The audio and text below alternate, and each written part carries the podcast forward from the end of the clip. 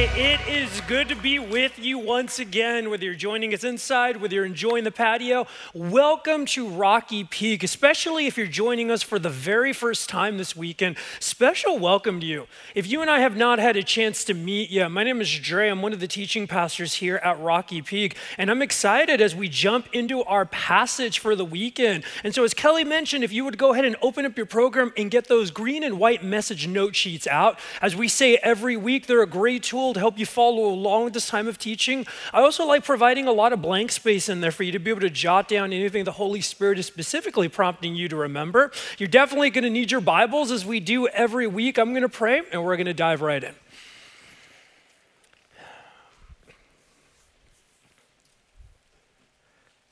Jesus, I come before you right now as nothing else but your son. And as my father, you know that these last two weeks have been quite unexpected. That these last couple of weeks in my life have brought a lot of stress, a lot of challenge, have kind of crumpled these precious plans and schedules I had. And the reason I share that in front of my brothers and sisters is I know I'm not the only one here this morning that's coming in that spirit.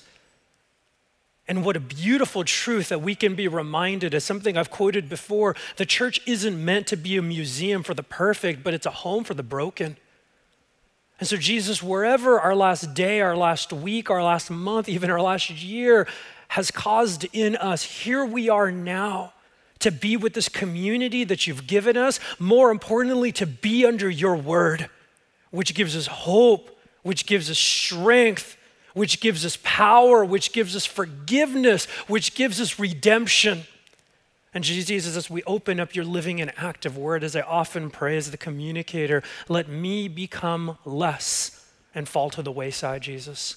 Let you, as the source of truth, as the author of our salvation, as the King of Kings, become much, much more. And it's in your precious name, King Jesus, that we all said, Amen.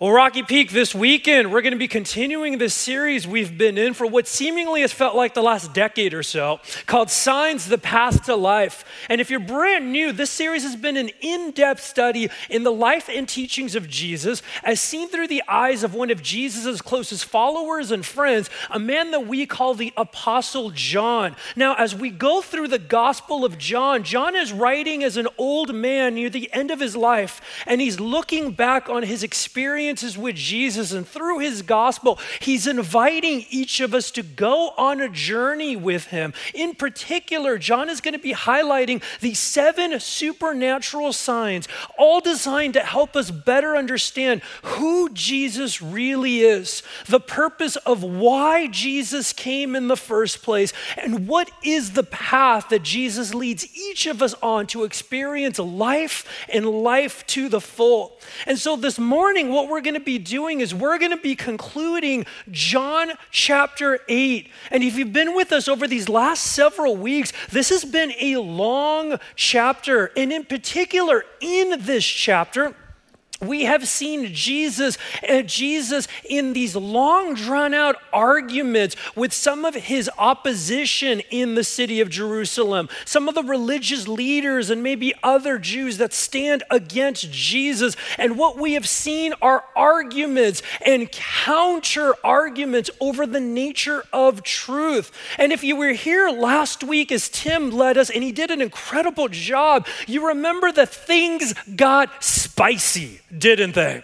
In fact, there on your note sheet, there's a quick recap from last week, and I'm not going to go over it, but I want to highlight that Tim asked one very important question of us last week What is your source of truth? Because if we look at the entirety of John chapter 8, that is what this entire fight has been all about. Is Jesus telling the truth about who he is? Can we trust the words of Jesus? And as we go into this conclusion this morning, we're going to be continuing right where Tim left off last week. That is still the foundation of the conflict, not just between Jesus and these religious leaders, but honestly between Jesus and our hearts today. Do we believe that Jesus is who he says he is? Do we believe that Jesus' words are true? And how do we respond? Respond when we don't believe that Jesus is the absolute truth. And so that's what we're going to be unpacking with our time today. And so if you're following along in your note sheet, You've got a section titled The Last Straw. If you've got your Bible, open it up. If you've got your app, turn it on. We're going to be going to John chapter 8, and we're going to be starting at verse 48. And as always, Rocky Peak, have your pens and highlighters ready, have your highlight function ready, because we're going to mark a lot of this up. And so, starting at verse 48, the Jews, not speaking of all of them, but the religious leaders, the ones that are standing against Jesus in this conflict, the Jews answered him, Aren't we right in saying that you are a Samaritan and demon possessed? Would you underline those two statements, Samaritan and demon possessed? Now, we need to stop right there because they are dropping bombs from the first verse in our section. Because here's what's going on this is a direct continuation of last week. Again, if you didn't hear Tim's message, I would encourage you to go and listen to it because Jesus essentially told these religious people, these religious leaders, you don't know God. In fact, he said, Your father is the devil. And did that go over well? No. And so this hurts. There, Jesus' words hurt.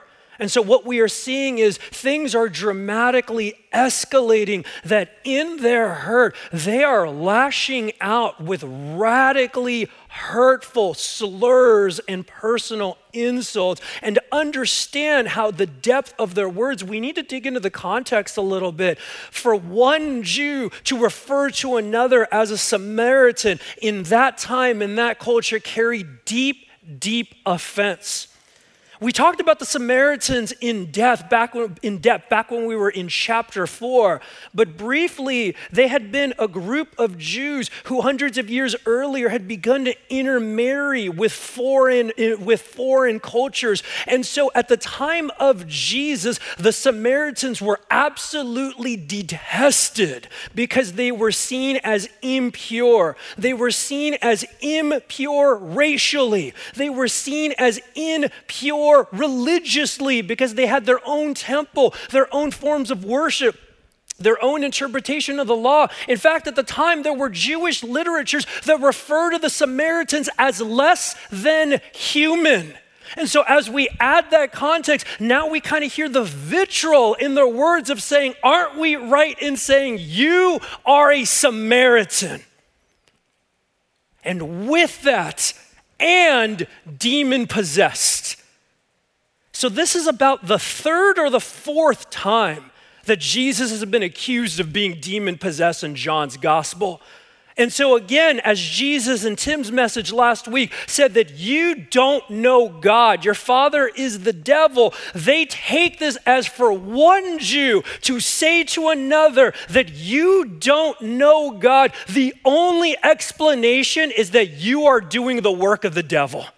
That is the only explanation for why you are saying this. Now, Rocky Peak, we need to pause and we need to take a step back because something I've said many times before is that when we see, particularly the religious leaders, stand against Jesus, when we see, especially them, hurl these insults, and make no mistake, what they are doing is wrong it can become very easy for us to cast judgment on them and to go, How could you? How dare you? How could you be so stupid and so foolish? But in humility, we need to take a hard step back and we need to realize that, yes, what they are doing is absolutely wrong. And at the same time, what they are doing is absolutely relatable.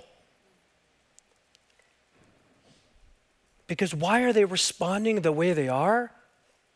because Jesus' truth is cutting them deeply into what they currently believe. Jesus is challenging their most passionate and deepest held belief, and them's fighting words. And think about it in your life. When you are challenged in a belief that you hold deeply, do you respond well? Or do you respond with the gloves on? We're gonna fight no matter what. And again, this involves some difficult examination to understand our nature. See, sin broke our hearts. Sin changed everything about us. And so when sin broke our hearts, it developed a heart in us that wants to fight, whether we're right or wrong, but wants to fight to my aversion of truth. And there are times in my pride when I want to be like, no, no, no, no, no, that's not true. I would be calm, I would be rational. And very quickly, I'm reminded that I'm willing to fight over the supernatural, let alone the deep. And let me illustrate it this way. What's this? It's a box of the greatest cereal known to man, Cinnamon Toast Crunch, right? And those of you that know my affinity for cinnamon, you know that well. But let me add a spin to this question How many of you are siblings or the parent of siblings? So, if you are a sibling, I'm the youngest of three total. If you are the parent of sibling, I'm the father of three kids. Then the question of what this just took on a deeper meaning. This is no longer simply a box of cereal. This is the catalyst for a fight waiting to happen. And here's what I mean if you grew up with siblings and all of you stumbled out of your room on Saturday morning and all of you were hungry and at the same time you reached for the box of cereal, did that go down patiently and graciously? Was there a, oh, no, no, you go first. I will patiently wait to pour my, no, no, no, let me serve you. Let me pour your milk. No, things got thrown pretty immediately, right? You began arguing over superiority, over age, over status, over station. You began making your case as to why mom loves you more. Therefore, you should eat the bowl of cereal for. You began to fight because in that moment, there was nothing more important than a bowl of cereal. Now let's replace that with something else that's seemingly superficial, but we fight over parking spots.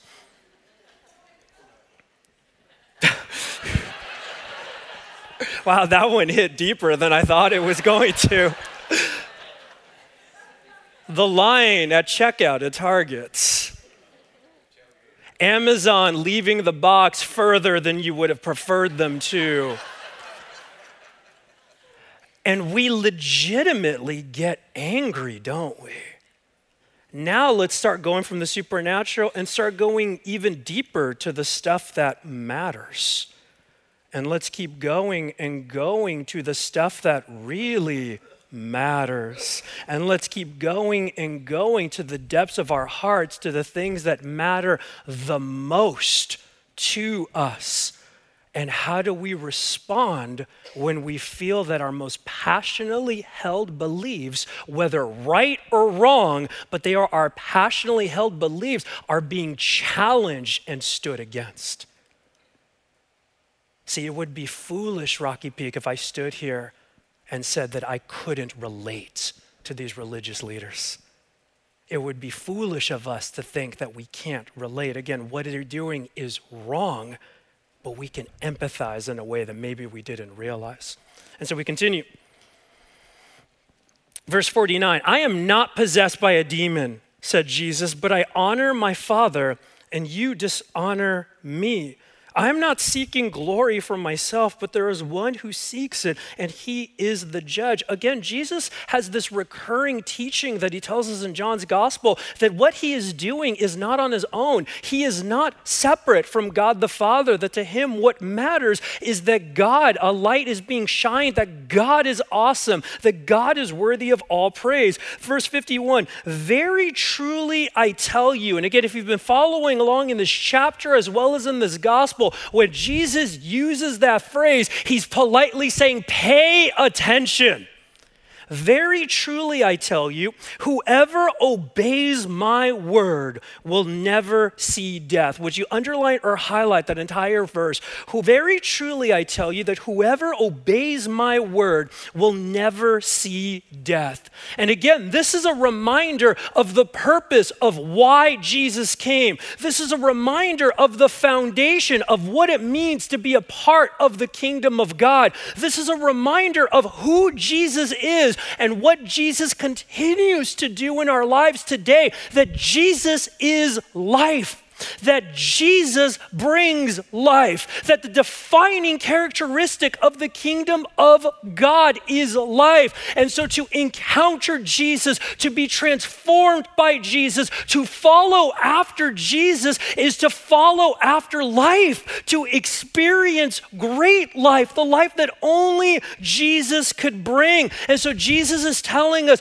this recurring theme throughout John's gospel that life is experienced through not a grumbling, forced obedience, but a heart that realizes that obeying, obeying the truth and the word of God is how I experience the life I was created to live. Obedience leads to life. Every other path leads to, leads to death. And so, by obeying God's word, it's another way of saying obeying God's truth means that we have done more than simply hear it. It's why at Rocky Peak we say, listen and follow. It means that we are declaring life lives in my heart. No longer death. I am rooting myself in the life that only Jesus can bring, and it overflows into every other aspect.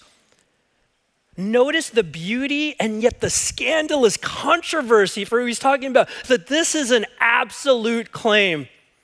Jesus is not saying obedience is one way to life. He's saying obedience is the way to life. Well, this isn't going to go down well. Verse 52 At this they exclaimed, Now we know that you are demon possessed. Abraham died, and so did the prophets. Yet you say that whoever obeys your word will never taste death. Are you greater than our father Abraham? He died, and so did the prophets. Who do you think you are? Would you underline or highlight that? Who do you think you are? Now, again, this is continuing this conversation from last week or the last couple weeks about Abraham and their lineage as the Jewish people. And they're flabbergasted. Again, this hurts because Abraham, as he should be, is a hero, as he should still be today. Abraham is one to be honored, is one to be revered. And they're hearing Jesus' words going, Hey, Abraham listened and followed, and he died. The prophets listened and followed, and they died. Who do you think you are? That you are greater than one of our greatest heroes. And so, verse 54, Jesus replied, If I glorify myself, meaning if I make my own platform, my glory means nothing. My Father, whom you claim is your God, is the one who glorifies me. And yet again, we see this recurring theme in John's gospel that Jesus is often declaring that he's not simply another upstart prophet or teacher, but he is declaring, claiming a unique unity with God the Father. Verse 55 Though you do not know him, I know him. Would you underline or highlight that? Though you do not know him, I know him. If I said I did not, I would be a liar like you. But I do know him and obey his words. Ooh, okay. Let's stop right here. Jesus' words are blunt but there's a purpose behind his behind how blunt he is. And I want to just do a quick sidebar, and this is more for checking my heart and my pride than anything else. Sometimes we see a scripture like this and go, "See, Jesus is blunt. That means I get to be blunt too." Jesus did a lot that I can't do because he's God. Keep that in mind. as we go in. But again, Jesus is speaking to this audience and he's essentially saying, You think you know God, but you do not. And one very important thing is again, we need to take a step back and understand the type of audience he's speaking to. He is not speaking to a pagan, unreligious, away from Yahweh audience. He is speaking to a religiously devout audience. He is speaking to leaders and a people who have a devotion and a pursuit, in many cases, a daily devotion and a daily pursuit to the Lord God Yahweh. He is speaking to a people that have a knowledge, in some cases, a rich knowledge of Scripture, that have a rich knowledge of disciplines and practices, to a people that find beauty in both of those things. He is speaking to people that genuinely would say they have a desire to know God, that they have an desire to experience God's Messiah when Messiah is coming. He is speaking to an audience that is 100% convinced that they know what God is all about. And it's to that audience that Jesus is saying, You don't know God. He's speaking to an audience like us. And why? Because too often we make the mistake of assuming that proximity to Jesus is the same thing as transformation. Too often we make the mistake that proximity. I've been going to church for years. I have signed up for all the right things. I'm in a life group. I serve. I worship. I have the scriptures up on my house. I know the scriptures. I know Jesus. I know disciplines. And hear me, those are all beautiful things. But those don't take the place of a heart that has truly been transformed. You know, this year, for the first time in my life, I've been doing a read through the Bible in a year plan. And currently, I'm finishing up the minor prophets of the Old Testament. And it's amazing seeing them all close together and seeing that for the most part, they all have the same theme. You worship, you sacrifice, you do the right things, but your heart is in the wrong place. And so easy, it's easy for us as Christ followers to weaponize that statement. You don't know God. And to point to people in our lives, to point to people in our nation, to point to people in the media and to go, You don't know God. And there is a time and a place for that. But the words of Jesus are challenging us to first ask that of our own heart. Is our heart in a place where we are in proximity, but not in transformation? And if I ask myself that question, if I ask myself, what would it be like if Jesus looked at me, Dre, and said, You don't know God? I got to be honest with you, Rocky Peak, that would not go down well. Those are fighting words. And I would put on my gloves and I would fight. I would lawyer up Jesus and I would go, You are wrong.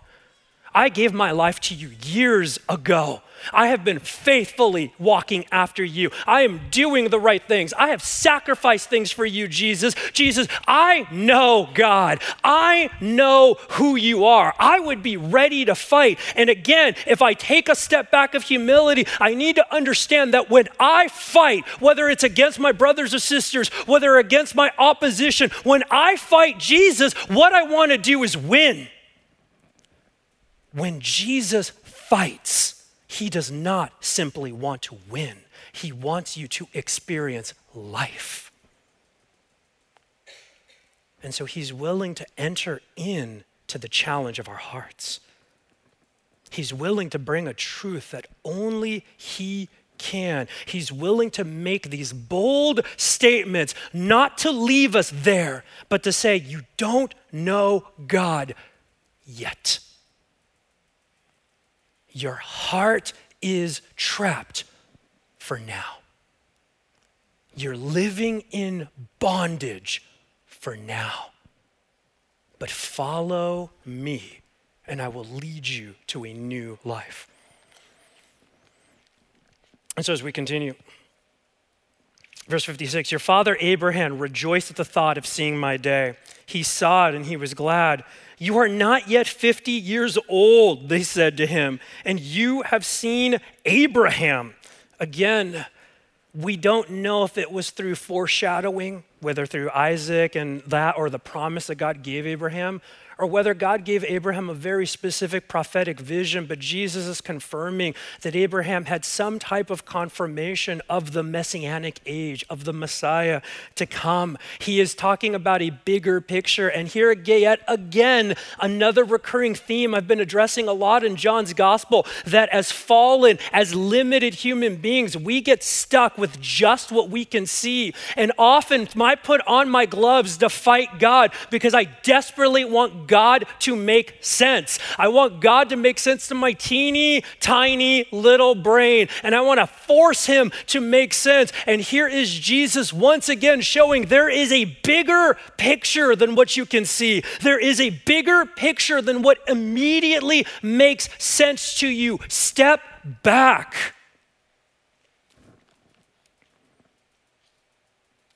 In verse 58, very truly I tell you, there's that phrase again.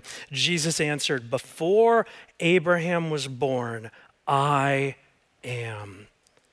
Would you underline or highlight that statement? I am. Jesus, up to this point, has made some very, very bold claims in John's gospel. But this is easily his boldest yet, because there is no mistaking that he is claiming divinity. He is claiming to be the absolute. See, in the original language, this is different from some of the other I am statements in John's gospel because those were designed to fin- to have another another part to them. I am the bread of life. I am the light of the world. I am the death and the resurrection. This is a different statement that it's designed in the original language to stand on its own, beginning and end. I am. And especially as a Jewish audience, what does that immediately invoke? Exodus 3.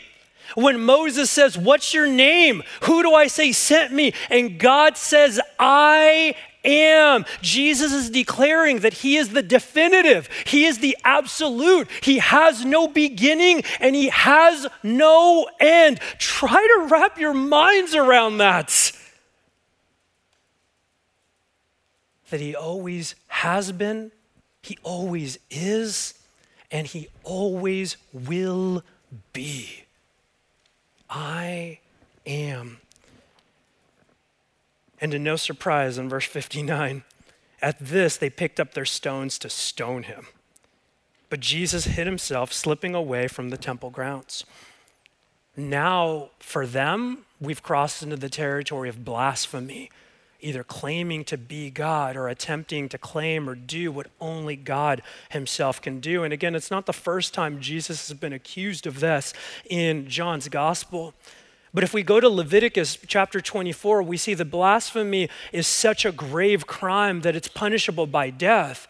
But usually it was punishable after there was a judicial verdict or ruling. This is mob violence. And again, we can sit there and go, what are these guys doing? But if I examine my own heart, if I think about when I'm challenged, I'm not going to ask you to raise your hand, but when you have been challenged at your deepest beliefs, have you ever been surprised at what you're capable of? When you have been cut straight to the core of what it is you believe, what it is you find true, have you been surprised at how you think of other people? Have you been surprised at what you've said? Have you been surprised at what you've even done? It's scandalous. Jesus' words are scandalous. They are evoking outrage. They are provoking anger at its deepest core. It's raising fear. Because there's a deep implication if Jesus is right, then that means I've been wrong. And that doesn't sit well, does it? If Jesus is right, then that means I've, I've been wrong. And for Jesus to be true, that means what I've defined as true in my life needs to be overthrown and there's implications and consequences to that. But again, these words and these passages of Jesus is to remind us of the greater truth that his word, his truth is not meant simply for us to live in shame, but it's meant to lead us to life and truth. Because at the end of the day, that is what truth is. Truth is life. And so, as Jesus speaks truth, what he is doing is he is speaking life into the depths of our hearts. Amen? So, that's our passage for the day. And what I want to do at the time that we have left, as we usually do, is I want to unpack these two takeaways that come out of it. But one thing I want to highlight is that the two takeaways we're going to unpack are very similar from the two takeaways we unpacked when we were together at the end of chapter 7.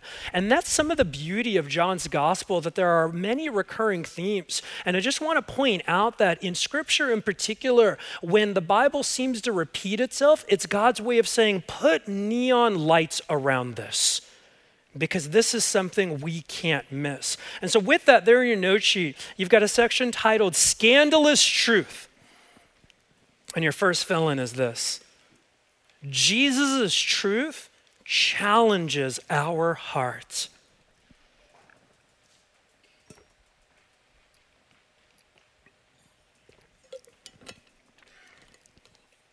Jesus' truth challenges our heart. How do you feel about the word challenge? I don't like it. And if I'm honest with you, it's because in general, I don't like being challenged in any way.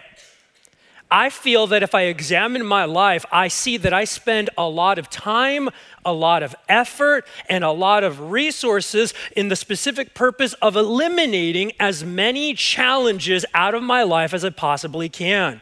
When it comes to life, when it comes to things, I, my bar of happiness is just work. Just don't be dramatic, just work. And so, I, and I'm sure many of us, when it comes to a truth like this, we need a brand new paradigm. And because, as I talked about earlier, of what sin has done to our heart, we need to understand that when Jesus challenges us with his words, it's not for the sake of just challenging us. When Jesus challenges us with truth, he's not enjoying how much he's messing with our life and our emotions. The new paradigm is that the challenge of Jesus is one of the primary ways in which he leads us to experience a greater life. The challenge of Jesus is how he leads us to experience a greater truth. Because we are created beings and our heart, which biblically is far more than just our emotions, through a biblical definition, our heart is the control center of of our being. It's the control center of our identity. Our heart is the reason we are the way we are. Our heart was designed to have a king. Specifically, our heart was designed to be ruled by King Jesus himself. But because of sin, because of choices, what often happens in our heart is that a coup has taken place. And Jesus has been removed from his throne, and something else, whether another person, whether another desire, whether another belief, whether another faction, whatever it may be, has been placed on the throne that Jesus and Jesus alone was meant to live. And here is the tactful part of the spiritual warfare is that often it happened without us realizing it. You know, last week, and again, if you haven't listened to the message, I would highly encourage you to. Tim did an excellent job of going through the enemy and the nature of the enemy. And without treading over too much of that ground, when it comes to spiritual warfare, in my pride, I think many of us, we expect spiritual warfare to be obvious. We expect that we're going to be able to see the enemy coming from a mile away. We expect that we're going to have this like spiritual spider sense going off, going, evil, that's evil. We know that's evil, and I can avoid it. But the brilliance of the enemy is his strategy. What the enemy is trying to do to attack our hearts is to not be obvious. He's not going to be blatant. What the enemy is going to do is he is going to very gradually and very patiently distort how we view Jesus by about 2% at a time. Because even a 2% distortion is a distortion.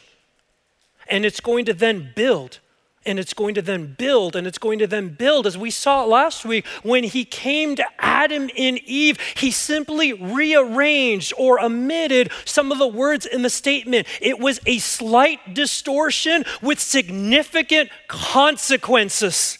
And so, the strategy of the enemy is that he wants to keep our hearts close enough so that the lies seem like truth. His strategy is to keep us in the right proximity so that distortions could take root. And before we know it, we have completely missed the mark as to who Jesus is and what it means to truly follow after him. Let me illustrate it this way. You know, I've said many times before that often the internet is like a dumpster on fire, but every so often, the internet can actually be a fairly entertaining place. And several years ago, there was a viral hashtag that really made me laugh called Explain a Movie Plot Badly and it was a game over social media was to take these movies in particular to take epic movies and to somehow explain the plot in a way that is technically true but completely butchers what the movie is about. And so one of my favorite examples of this was towards one of my favorite movies of all time the empire strikes back. And so we're going to throw an image up on the screen because it's going to be a helpful visual. And so in my humble yet completely correct opinion Empire is the greatest sequel ever made. And it's hard to describe Empire without it sounding epic in any way. And as I thought about how to do it, I, my best shot is to just focus on Luke Skywalker's character arc. That we follow Luke, this young leader, as he's been thrust into this galactic conflict that is bigger than him, as he's trying to learn this ancient way that has long been lost, as these weights continue to build, these insurmountable issues on his shoulder with the loss of friends, with the revelation of family and devastating secrets continue to build as failure continues to build. And you wonder, what is he going to do next? Now, tell me, that sounds pretty epic, right? So, this hashtag explained that movie this way A talking frog convinces a son to kill his dad.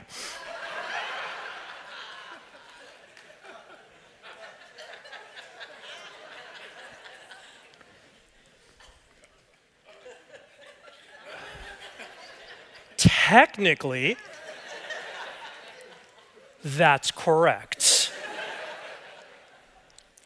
But if that's what you thought The Empire Strikes Back was about, you would be completely wrong. Proximity does not equal truth. And so our hearts regularly need truth, absolute truth, to be spoken into it to reveal the lies we don't even see that have taken root in them. And so, Christ followers, what do we need to do? We need to embrace the challenge. We need to step up, rise up, and embrace the challenge of hearing Jesus' truth directly in our hearts. There in your note sheet, I like how N.T. Wright puts it. Throughout his brief public career, Jesus spoke and he acted as if God's plan of salvation and justice for Israel and the world was being unveiled through his own presence, his own work, and his own fate. But like many of Israel's prophets of old, in doing this, Jesus confronted other kingdom dreams and kingdom visions. If his way, so again, the way of Jesus, of bringing the kingdom was the right way, then Herod's way, meaning the establishment and the ruling power at the time, then Herod's way was not. The Qumran way, meaning completely separating yourself, building walls, and having absolutely nothing to do with anything irreligious or anything considered not holy, was not. And the Zealot way, which is fight against the establishment, fight against the ungodly forces, take the word to them, was not. And so, how do we embrace the challenge? Well, it means that we need to take an essential but an important but a difficult step. And we need to ask a new question. And it's not in your note sheet, but I would encourage you to write it. We need to go before Jesus regularly and say, Jesus, what do you want to say about my heart? Jesus, what do you want to say about my heart? What don't I see? What do I see, but I've been trying to ignore or look the other way? What is going on in different areas in my life? And with that, let the Lord lead that to specific places. Jesus, what do you want to say to my heart about my heart when it comes to my priorities? When it comes to what I claim to be the most important thing to me, but what really is the most important thing in my heart. Jesus, what do you want to say about the way I choose to spend my time or the way I spend my money? Jesus, what do you want to say about what my heart thinks about, what it dwells on? Jesus, what do you want to say to, about my heart when it comes to relationships? Whether it comes to my marriage or a desire for marriage, whether it comes to my kids or my relationship with my parents or grandparents, when it comes to my friendships or my broken friendships, when it comes to my relationship with my coworkers or my neighbors, when it comes to my relationship with my church and my spiritual life and brothers and sisters, what do you want to say to my heart in that? Jesus, what do you want to say to my heart when it comes to my fears and anxiety? When it comes to the things that I dwell on, the things I worry the most about. Jesus, what do you want to say to my heart about the areas in which I'm confused and frustrated? And Jesus, what do you want to say to my heart about where I'm angry? About when I look at the state of the world, when I look at people, when I look at enemies, when I look at aggression? Jesus, what do you want to say to my heart about my politics and how I view that? Jesus, what do you want to say to my heart about serving you and serving your kingdom? Jesus, what do you want to say to my heart? And as we talk about various examples, some of us might feel our stomachs kind of growing in knots, going, I don't want to ask that question. I don't want to let Jesus in. And again, I understand the intimidation because I share it with you, but that's the beauty in the passage we just read that Jesus is not calling us out to leave us there. There's a religious myth that God is all about bringing up your guilt and leaving.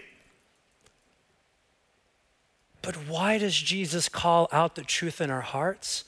To redeem it, to forgive it, to remove the bondage, and to fill it with a greater life. And that leads me to the second fill in. Jesus' truth brings life to our hearts.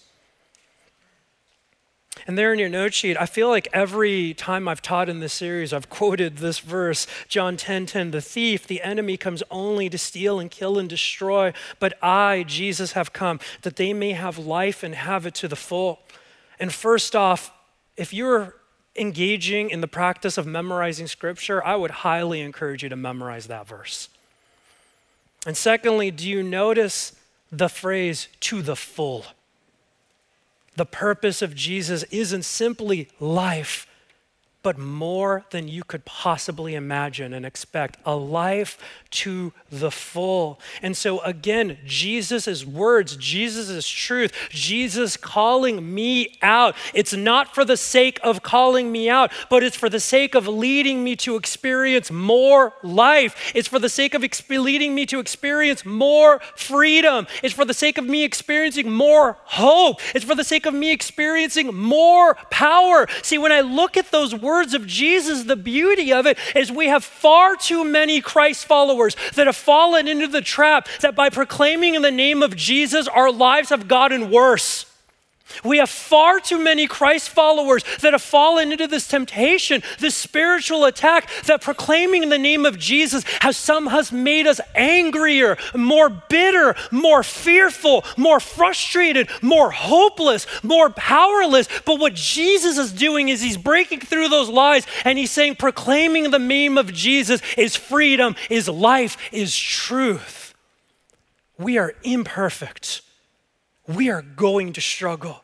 We are going to fall. We are going to hurt. But in all of that, Jesus will always respond with life and a greater life than we could possibly imagine. And so, to experience this as we close out our time there, just that last section in sheet, how do we experience this truth? The fill in is a regular examination of our hearts. See, what we need to do, Christ followers, we need to take the essential step of creating space one on one, not to do self checks, but for Jesus the King to regularly examine our hearts. We need to create space, and hear me, we need to beautifully fight for that space because the enemy will fight by trying to busy us by trying to distract us, by trying to take that away. But we need to create space and we need to fight for it to sit with Jesus' words, whether we read it, whether we listen to it, to experience it for ourselves, to dwell and meditate on it, to wrestle, to fight, to push back if we need to. But we need to sit with truth. And what happens when we begin to create that space, when we fight that for that space, when we make that space sacred in our lives and in the lives of our family, is that we go from a reactive stance with Jesus to a proactive stance. A mistake I have made too often in my life is that I wait for an emergency to reveal the state of my heart. I wait for an emergency to reveal the state of my heart towards Jesus, to reveal the state of my heart towards my relationships, to reveal what I actually think and what I actually believe by creating this space to sit with Jesus, to sit with His Word, to sit with His truth. I am now taking a proactive stance because the danger of waiting for an emergency is that it reveals the state of our heart and we're in the midst of a storm and stress. And so it's hard to do anything about it. But when we sit regularly with Jesus, Jesus and allow Him to speak, allow Him to be unrushed, it begins to prepare in us a hope, a strength, a power, and a life we never thought imaginable. I love there in your note sheet, I love this prayer from David Search me, God, and know my heart. Test me and know my anxious thoughts. See if there is any offensive way in me and lead me in the way everlasting. And you know what I should have done? I made a mistake, Rocky Peak. I should have put the two verses before it. Because the two verses before David is talking about the people that stand against God, his enemies, and he says that he has such hatred for them. And it's in this angry confession that David says, Search my heart, check me, and lead me to your life everlasting. And so, how could you start? Today, take this passage and sit, listen, read, wrestle, push back, invite. What do you want to say to my heart? Amen? I'm going to invite the worship team to come on out. And as we close this time, we want to give you the opportunity to be able to invite Jesus to speak to be able to hear what he has to say in your heart. And we're going to do that by singing a final song of worship, but also during this time, we're going to do that by inviting you to this act of communion. If you've given your life to Jesus, if you are a Christ follower, we are imperfect. We will stumble and fall, but that means you are God's precious child. And so we want to invite you during this time to take this act of communion. And as we do, this is a reminder and a celebration that Jesus is the source of life. By taking communion, we remember that it was His body, His blood that was broken so that we may now live in this life as well as the next. And so as I pray, as the band begins to sing over to us, feel free to go at your pace. Feel free to let the Lord speak, but feel free to open these up as the Lord leads you to take of the bread, to take of the drink, and then feel free to worship as the Lord leads you as well. So let's pray. Jesus, we thank you for your truth. We thank you that your truth speaks life into us.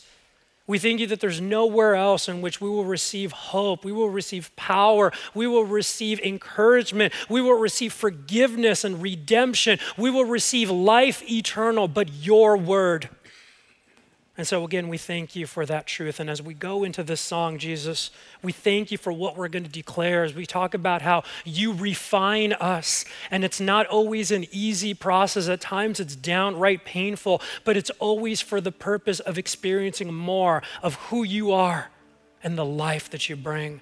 We thank you for this act of communion, this act of celebration and remembrance.